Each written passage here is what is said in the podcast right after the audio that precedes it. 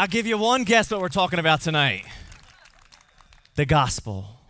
And we're going to lift up the name of Jesus tonight. My prayer is that your heart is open, your mind is ready to receive the word of God. My goal tonight is to stabilize the Christian, if you call yourself that, to stabilize your soul with so many moving parts in the world around us.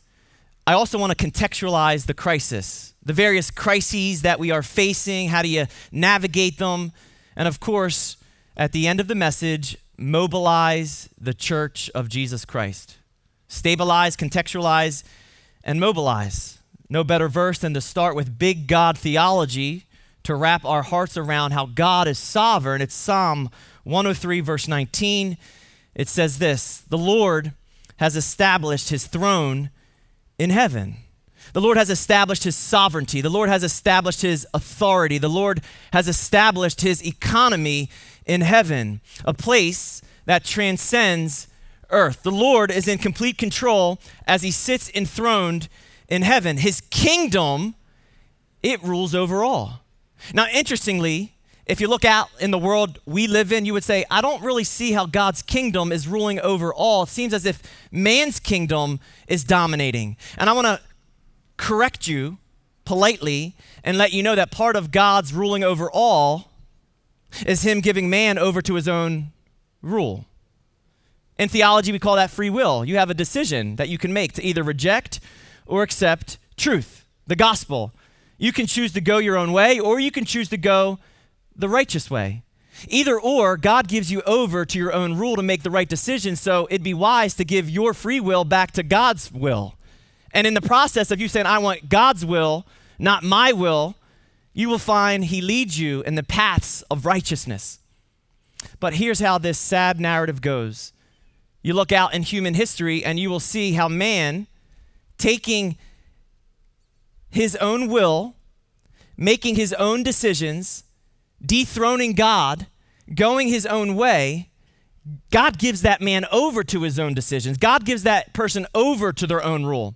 You can take one gloss over look in Romans chapter 1. You can read it slow, and you will see that as God has given us his invisible attributes that manifest in physical creation. You can't escape it. And he also has written in the conscience of man his law. In other words, we know the difference between right and wrong. So if I choose to suppress my conscience, I have creation that testifies, as we just sang, to the glory of God, the evidence that there is a creator out there. And what he wants us to do is to pull from divine order, which should determine human order. But when we choose to reject divine order, we get disorder. God gives man over to a reprobate mind, a degenerate heart. God gives man over to his own immorality. But he didn't leave us like that. In fact, God has put in place various restraints. And that's why the enemy, the devil, is constantly trying to get you and I to be distracted, to get caught up in all these peripherals. And when you get caught up in all the peripherals, you lose sight of what is eternal. Satan's primary strategy is to get you and I to think independently of God's authority.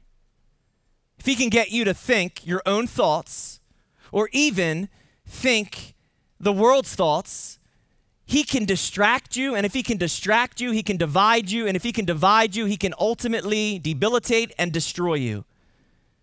See, this is the narrative and pattern of human history. We edge God out. We push him out. We don't want him to rule over us. He gives us over to our own rule. We come up with all these isms that are separated from truth. And the mainstream ism that is currently rearing its ugly head in our land is called progressivism. Progressivism is a political ideology that gets man to think he can flourish apart from God. He can leverage technology, he can leverage government, he can leverage science, and he can flourish ultimately apart from God. That is progressivism. But progressivism, which is progressive thought that is often driven from a degenerate heart, produces nothing but rebellious onslaught. Welcome to the United States of America. But these restraints God has put in place to keep evil in check it first begins in our conscience. God has put inside of every man and every woman a conscience. And the conscience is supposed to be oriented around God's word. It is in God's word that I not only have my conscience formed, but I have my conscience informed. The conscience that is grounded in truth will know the difference between right and wrong, light and darkness, truth and lies. But what happens is when I don't allow my life to be placed on the truth of God's word, my conscience slowly but surely becomes deafened, numbed, desensitized. And often, I can no longer recognize that what the culture is propagating is completely antithetical to the gospel. So the conscience breaks down, and God says it's okay. I've put in a second restraint in case the conscience of man and woman breaks down, and it's called the family. The family is the second restraint that God has given us to help hold back the floods of darkness and evil. The family is the bedrock of society. And when I say the family, I'm talking about how God has defined the family to be made up of a man and a woman coming under the covenant of holy matrimony, they are now one flesh. And if they choose to have offspring, they come together and they become mother and father. And then, in case the children's conscience being suppressed or being ill informed or misinformed by the world around them. It's mother and father, according to the scripture, who are supposed to train up the child in the way they should go, and when they get older, they will not depart from it. In other words, you orient the conscience of your children around righteousness, around the glory of God, around the grace of God. And yet, still, if conscience is broken down, if the family, which is currently under attack, as I defined it, the man is painted as a doofus. The man is painted on sitcoms and Hollywood pictures as a buffoon.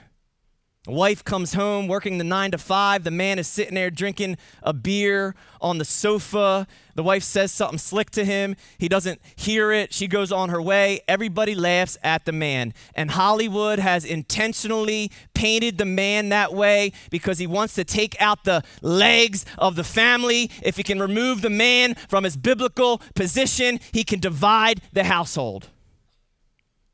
And that's why God has put in the third restraint in case the conscience breaks down, in case the family breaks down, which is social order, God has put in place perfectly law and order. That's Romans 13. Law and order, which is made up of government and policy and civil order. Are you wondering why that's currently under attack as well? You're wondering why God and His Word and truth are currently being removed from the public spaces? Well, wonder no more. It's the enemy's strategy to break down the restraints that God has put in place, and the result is a spirit of lawlessness that has saturated our entire land. Are you discouraged yet?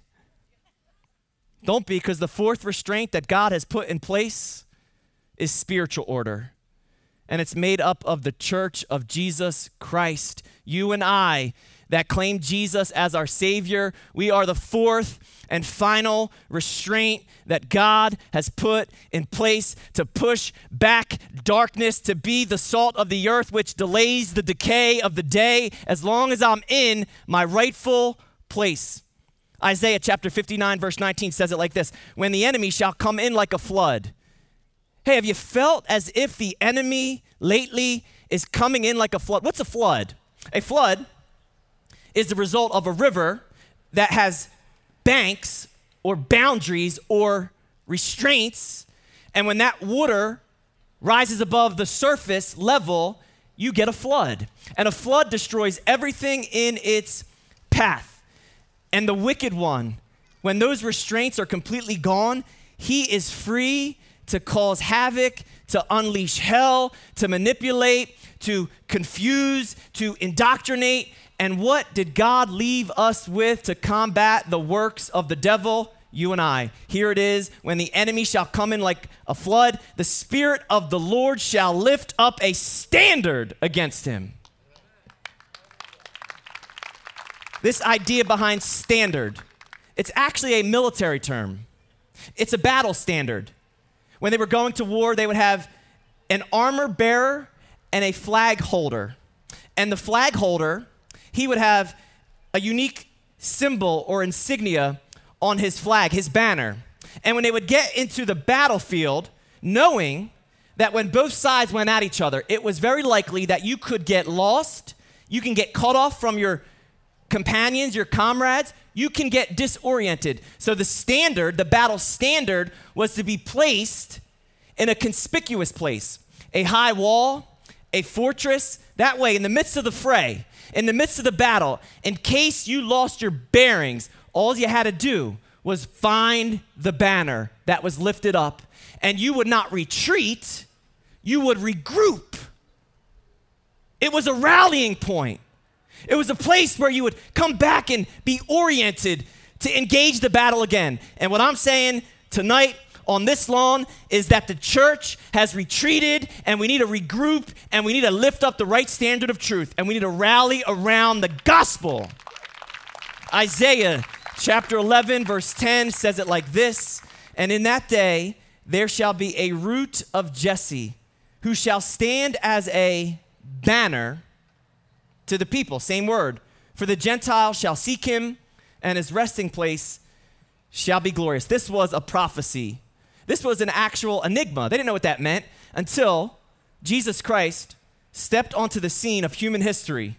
And then, one statement, able to connect all these prophecies about lifting up a banner, the Spirit of the Most High God will lift up a banner against the enemy because it's coming in like a flood. And when Jesus said these words, if I be lifted up, I will draw all peoples, ethnos, ethnicities to me. If I be lifted up, I'll draw all peoples to myself.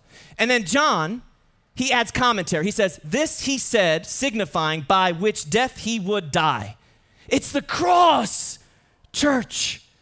In case we've been distracted, it's only the cross of Jesus Christ that can draw peoples to himself. It's not these movements and these causes, it's the cross of Jesus Christ. See, what binds Christians together is not social, not political, not racial compatibility, it's spiritual compatibility in Christ. See, when I look out on this lawn, I see a lot of people that look just like me. And I'm not talking about skin color. I'm not talking about skin at all. I'm talking about sin.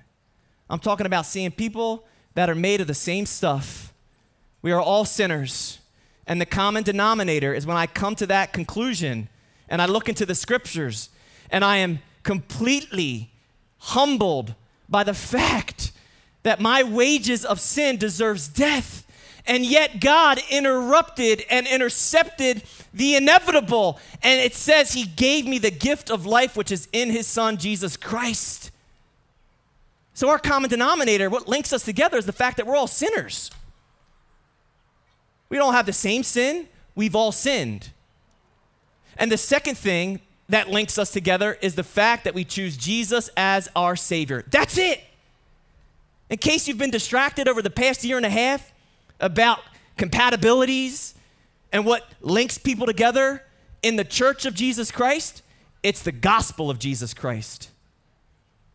Galatians chapter 3, verse 26 says it like this For you are all sons of God through faith in Christ. You are all sons of God through faith in Christ. For as many that were baptized into Christ have put on Christ, right? This idea behind putting on Jesus.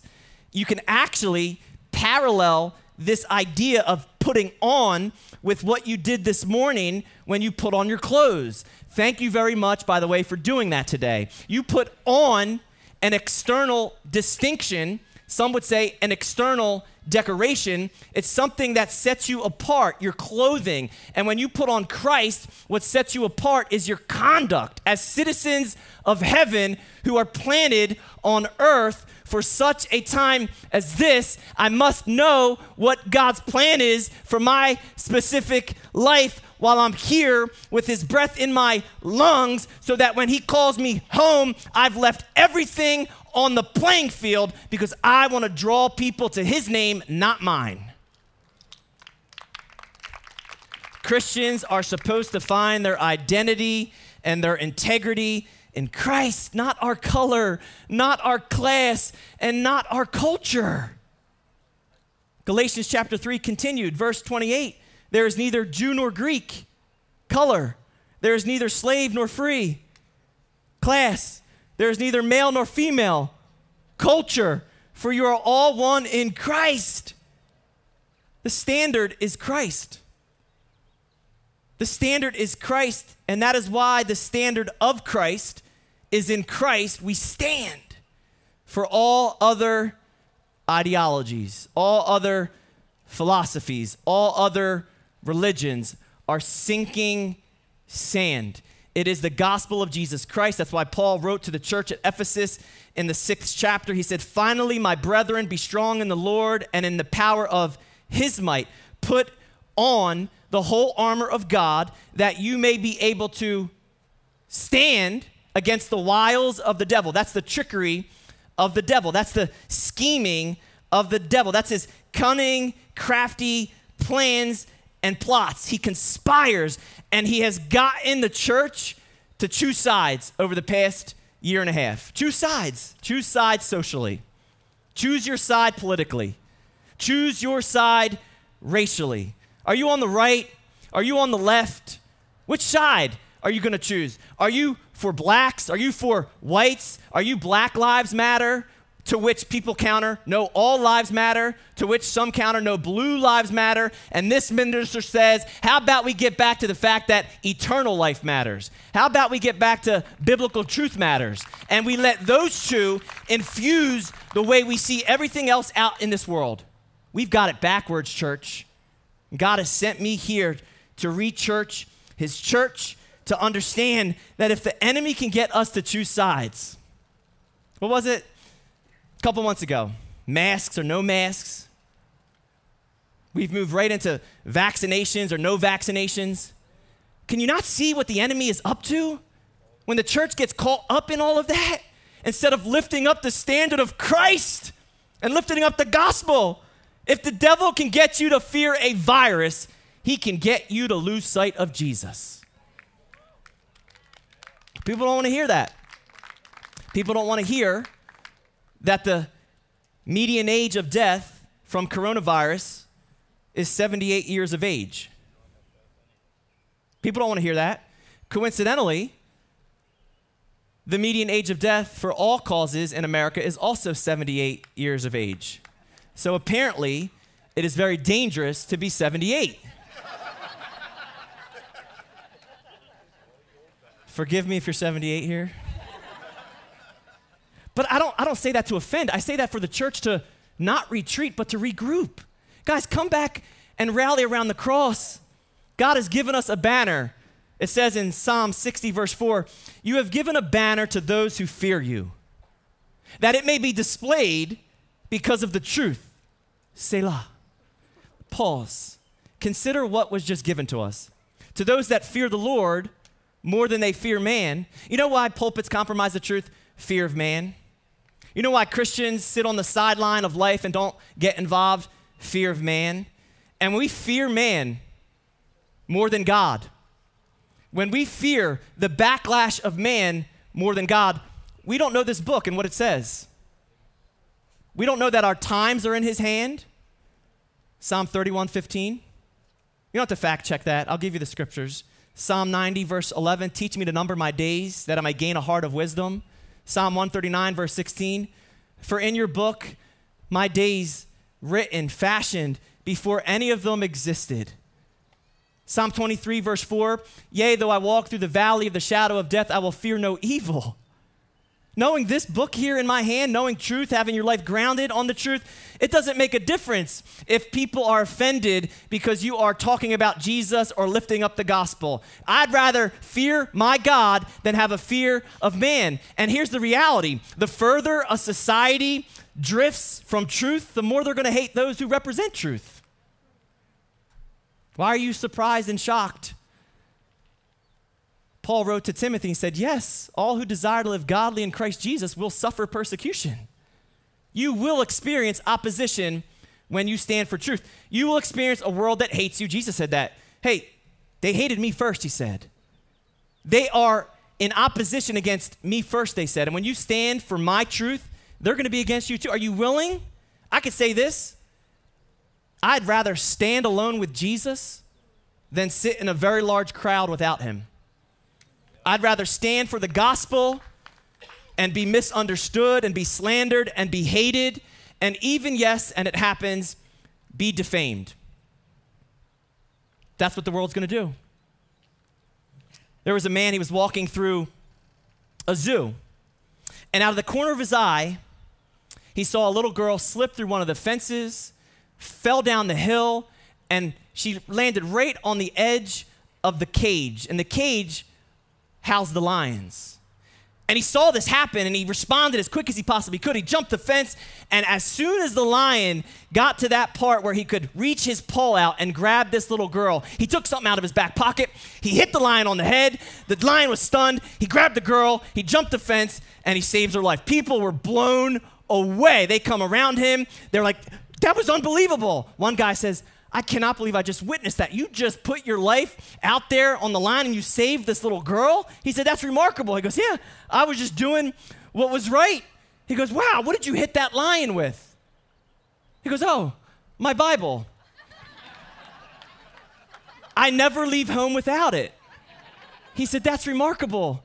You literally stole that lion's lunch and saved that girl. And, and that's not just any lion. That's not a zoo raised lion. Did you hear? That is a lion that they have put here from Africa. That is a wild lion. Man, you are lucky, sir. Oh, by the way, I'm a reporter, and I would love to cover this story. Can, can you put the Bible in the air and act like you're hitting the lion like you did, and I'll take a picture? And off he went. The man told his whole family, You won't believe it. Tomorrow morning, I'm going to be in the front page of the newspaper. And sure enough, he woke up and right there, smack in the middle of the front page of the news, with a picture of him holding up a Bible, it said, Radical Christian assaults African immigrant and steals his lunch.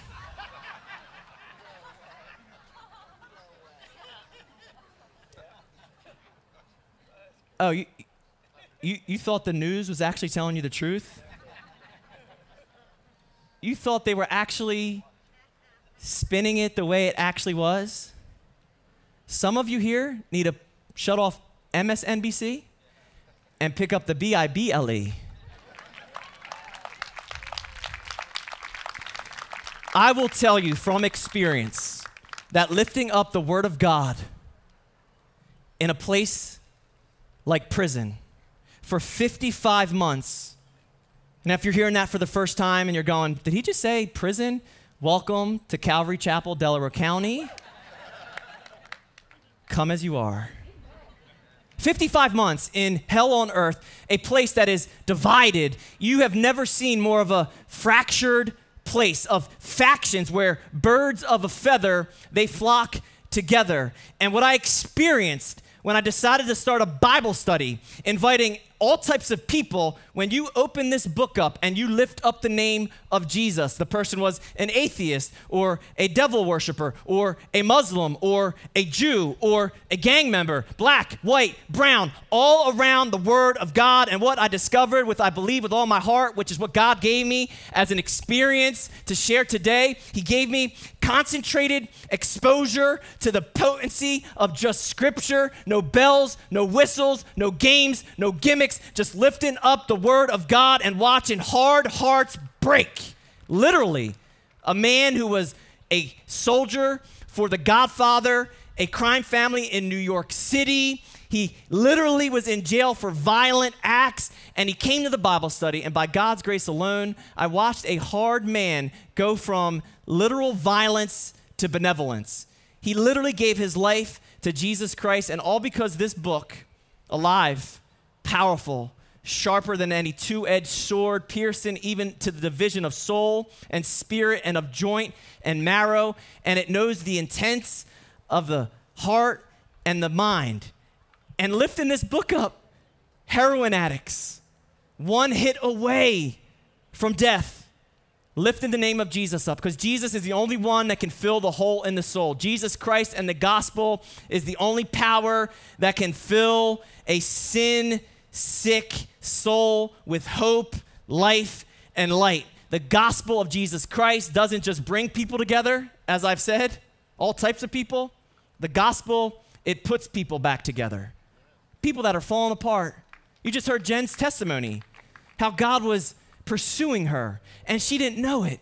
And God had a perfect plan for her that she can one day, it gave me goosebumps. One day, reading the Gospel of John and just feeling an overwhelming sense of love and completely breaking her knees to give her life to the Lord. That's real.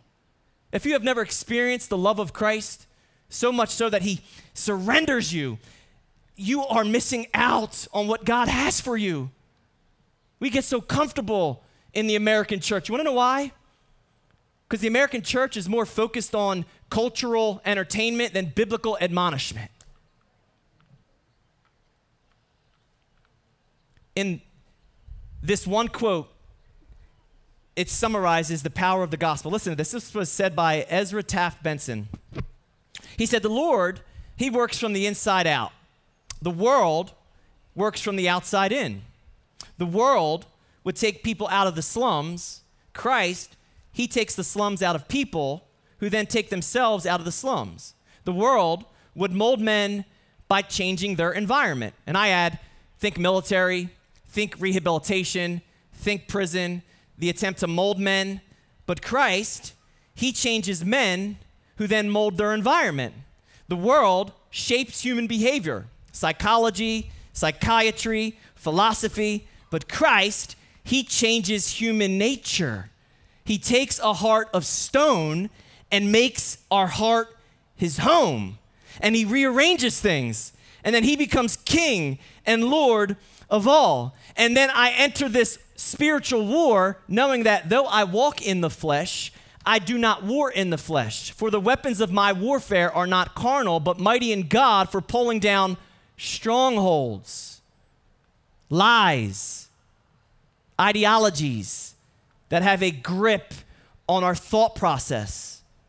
So we are distracted, and the enemy gets us to think independently from God's authority. And Paul says, You are going to pull down strongholds, cast down arguments, and any high thing that exalts itself against the knowledge of God. Everything exalts itself against the knowledge of God in our country, in our land. Everything. And the church is supposed to be the ones that are calling people back to repentance, lifting up the gospel, lifting up the only standard that can make a difference or an impact. We all know this to be true. The war we're in, we need to be reminded the war that we are in is not won by ballots. That's political force. The war we're in is not won by bullets. That's physical force. The war we are in can only be won by those who have biblical boldness, willing to take a stand for truth, willing to, yes, be canceled by cancel culture, you know what I know about cancel culture? They can cancel people, but they cannot cancel the gospel. See, the word of God, the truth of God, has transcended and has transformed from the beginning of time. It transcends time, it never changes. And when it enters into time, it has the power to transform lives. Only the Word of God, nothing else. I know that if man had a hand in this, man would be able to destroy it. Because anything that man makes, man can destroy. And that is why the Bible has stood the test of time. All these years, all these ages, all these millennia later, it still remains potent and truthful. The Bible has been attacked by many great people of great authority. They've mustered up all the forces they could possibly command to destroy it. They're political, they're philosophical, they're scientific, they're intellectual, they're physical forces, and yet they failed. And human governments have fallen, human philosophies have failed, and still I stand with the Word of God in my hand. That is the only power that remains and the only power that flourishes. We need to get back to the book. Biblical boldness can only be born by spending time with Jesus. That's it. I came here to say if you are not spending time with Christ, you will not have the courage to take a stand with your life. It's not going to happen. Jesus said in John 8 31 and 32, If you abide in my word, that means stay in my word. If you abide in my word, you are my disciples indeed. If you spend time, continual, that word abide means steady, continual. Stay at it, stay in it, be constant, be consistent, stay in my word, make my word priority, saturate your heart and your mind with my word, and you shall know the aletheia, and the aletheia shall make you free. That's the word truth. It means matter of fact, it means truth as related to reality. I'm Wondering why people can be detached from reality? It's because they're not founded on truth. And when you know the truth, the truth sets you free. Free from what? Free from sinfulness, free from worldliness, free from fearfulness. The early church, their DNA was courage. They were unwilling to compromise truth, even if it would cost them their lives. In chapter 4 of Acts, it tells us now when they saw the boldness of Peter and John, they perceived they were uneducated and untrained men. They marveled, they were astonished. And, and, and here's the punchline they realized they had been with Jesus. They saw these men, they were not cut from the same religious cloth. They didn't go to the same rabbinical schools. They didn't have the same ability to orate and present with eloquence and articulate the Torah and the Old Testament scriptures. And yet, because of their, ready, boldness, the Greek word means freedom of speech. That's what it means freedom to speak your faith. This idea that we've adopted, which is a lie from hell about separation of church and state, that is the way the enemy has completely taken truth and put it outside the common place, which is where life usually exists. And we've sat off on the sidelines as the enemy has an agenda and he's used the political stream to accomplish his wickedness in our land. And we get told as pastors in a pulpit, separation of church and state, pastor. But I want, I want to tell you something. There's not a single square inch on planet Earth that God doesn't go, oh, that's mine. I own that territory. And there is no separation between what is secular and sacred. And in those spaces, we need to be about the gospel because that's the only power that's going to save a soul and revive a land. Teacher was explaining to her class that it is an impossibility for a whale to swallow a human. It cannot happen, she said. Their throats are too skinny. A person wouldn't fit down their throat. A little girl in the back of the class, she raised her hand and she goes, Um, excuse me, that's not true. Jonah was swallowed by a whale. The teacher snapped back and said, Did you hear what I said? That is not true. That Bible of yours is nothing but a fable, it's make believe. Don't bring that up again. The little girl shrugged it off. Undaunted, she said, That's okay.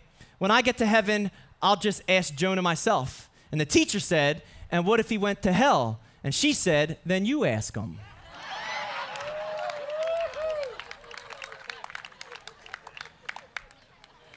and there's absolutely no point to me telling you that story. But there is. See, this world you live in is trying to push God out of it. But like that little girl, don't you dare let it push God out of you. Don't you dare let this world and the culture silence you. Too many Christians are being sidelined because they are more influenced by the news than the good news. If the Word of God is not our only lifeline, then we will be swept away by the deception of every headline. What's a lifeline? Astronauts would use a lifeline when they would leave their spacecraft and go out into an atmosphere where if they didn't have the lifeline, they would literally implode or suffocate. Deep sea divers would jump out of a vessel and be attached to a lifeline, and it's under the sea at an atmospheric pressure that would crush them. But because of the lifeline, they're able to breathe oxygen. Are you understanding what I'm saying? When you have spiritual oxygen, when you use the book, as your lifeline. You can be in any environment, like prison, like a public workspace, and you will maintain your conviction. You will walk in peace and power under the inspiration of the Holy Spirit. And that is why I am calling the church of Jesus Christ to rally back to the gospel, to lift it high, to live it out. It was July 21st, 1861. The Union soldiers, 35,000 of them, they came to head up against the Confederate soldiers, 20,000 of them. This was known as the First Battle of Bull Run. On the history books, you can research it. It actually became known as the Picnic Battle. It got its name because, as the first battle, spectators began to show up and watch. And of the spectators, it was made up of politicians who had vested interest in the outcome of the battle, journalists who controlled the optics of the battle. Even in the 1800s, journalists controlling the point of view of what the larger society knew about a subject, topic, or an event. And civilians, those that lived down the street, they showed up with picnic baskets and opera glasses, and they sat off to be entertained. And within moments, after the first fire was shot, after the first body fell, after the first blood splattered, everybody realized this was no picnic. And spiritually speaking, it's exactly what's happening right now in our world. You got politicians who have a vested interest in the outcome. You got journalists who are controlling or driving the optics. And then you got civilians. And I'm saying there should be no Christian that is unwilling to engage the battle at hand. We are fighting against the real enemy, and he is literally indoctrinating our children, and he is destroying lives and marriages, slaughtering babies in the womb by the millions confusing people's sexuality. And Christians don't want to get involved, not by prayer, not by fasting, not by engaging. No casual Christians. Because if there are, sadly, casual Christians become casualties. And God is calling you back to fight a battle that is raging in the Spirit. And the only weapon of our warfare is the gospel it is truth. It is being willing to come out of our comfort zones. Time is short, church. None of us are guaranteed tomorrow. Those of you that don't know my testimony, it was on March 7th, 2009, where I made an egregious decision after drinking all night because of a career ending injury as a professional soccer player to get into my vehicle, thinking I can make it to my next destination. I never got there. I say frequently that night for me in 2009 has not yet ended. I ended up rear ending another vehicle, an innocent man named Hort Kap, 55 years of age, a father, a brother, a son, dead at my hands. I woke up to the worst nightmare.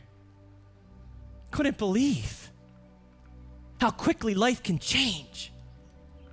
You don't sign up for that. You don't wake up and say, Today's the day.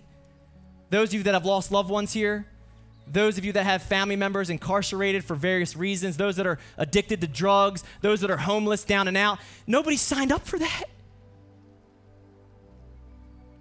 By God's grace alone, navigating tragedy, knowing there was nowhere to turn except for upward, finding a God who never left me, even though I left him, a God who never forsook, me, stood before a judge. I was to be sentenced up to 10 years in state prison. January 7th, 2010. 10 months exactly to the day from March 7th. Before the judge could render down his decision, in fact, that was the entire purpose of the day. Everything else was extra. I would walk into the courtroom, the judge would open a law book, I would be guilty of a crime I committed. There was nothing I could do to get out of it. I was guilty as charged. I was standing in the place of judgment, the rightful place that I belonged, regardless of a lawyer, no matter how much money I put into it. I was guilty and I deserved the consequences. And as I stood there, my victim's son was able to speak his heart. He literally began to yell Do you have any idea the phone call I got about my daddy dying? He looked at me and said, You destroyed my world. And I was crumbling. I stared at him to give him undivided attention and respect. His never, very next words out of his mouth, as this awkward composure came over this young man, he said, But I forgive you, my brother. And he came walking over to me in the courtroom and he wrapped his arms around me. And him and I embraced right there. And as God is my witness, all that guilt and all that shame that was weighing me down, it literally evaporated. As I stood in the place of judgment, I deserved to be there. A son stood up. A son interrupted the process and gave me what I did not deserve. That is the gospel. For God demonstrated his own love toward us in that while we are sinners, jacked up, messed up, broken, fractured, bruised, Christ died for us. Christ gave us his all. Served 55 months in state prison. It was in that place where that environment became a seminary. And the Lord was wooing me back to Himself. And He said, Son, every single answer in life is found in my word. If you spend time in my word and you let my word take over your life, I will use you for my glory, honor, and praise. I will unleash you on a broken world and you tell them about the redemption that only I can accomplish. It's been over 12 years since March 7th, 2009. Every single March 7th, I would wake up as an anniversary in remembrance of a guy that I didn't know who I was responsible for killing, a family who I did not know, as I prayed for them on that day every year, nausea in my stomach, March 7th again. Except something was different this year. My wife was pregnant, and she was due towards the end of February. So that's when we expected the baby to come. She get past the due date a week. We enter into the month of March, waiting for her water to break. March 5th, March 6th, early morning, her water breaks. We go to the hospital. Should be a fast delivery. It's our second. I watched as the hands on this clock all day long went forward an hour. I couldn't believe my mind as I had tears rolling down my cheeks as the clock went from 11:59 p.m. to 12 a.m. marked on the calendar March 7th the very day God ordained for my son Ezekiel to be brought into this world. And I say that to say this. My son's name means God is my strength. And from March 7th, 2009, when I claimed my own strength, did my own thing, to March 7th, 2021, I now know God is my strength, and I get to see my baby boy as a reminder of how faithful God is. Doesn't matter what you've done, doesn't matter where you've been. Our God is able to recycle our own evil and bring beauty from ashes. I'm here to tell you God is calling you back to the cross because you know you haven't been there. You know you've been sidelined and sidetracked and distracted, and He's calling you back to Himself. And He's saying, I want all of you. I don't just want the hurt in your heart, I want all of your heart. So I'm opening up this altar right now that if you feel called to either give your life over to the Lord for the first time, fresh and anew, to pick up the banner of the gospel and claim truth over your life and let it wash you clean from the inside out, or maybe you want to make a line of demarcation in the sand because you know you've been backsliding, you know you've been complacent, you know you haven't given God your all, and He's saying, I want you to. Would you do something about it today? Would you come out of your comfort zone? Would you find yourself up here, whether you got to get on your knees on the lawn? And just cry out to God. Why are we ashamed to do that? If you want to get baptized tonight, somebody's going to come up here. And when you go into this water and you come up, it is a reflection of new life. No devil can take it from you. Your worst critic, enemy, abuser can't steal it from you tonight. Not tonight. It is going to be yours to claim. So, would you do that? Would you not let peer pressure hold you back? Don't matter how long you've claimed to be a Christian. Maybe tonight's the first time you're actually tasting truth, tasting and seeing that God is good.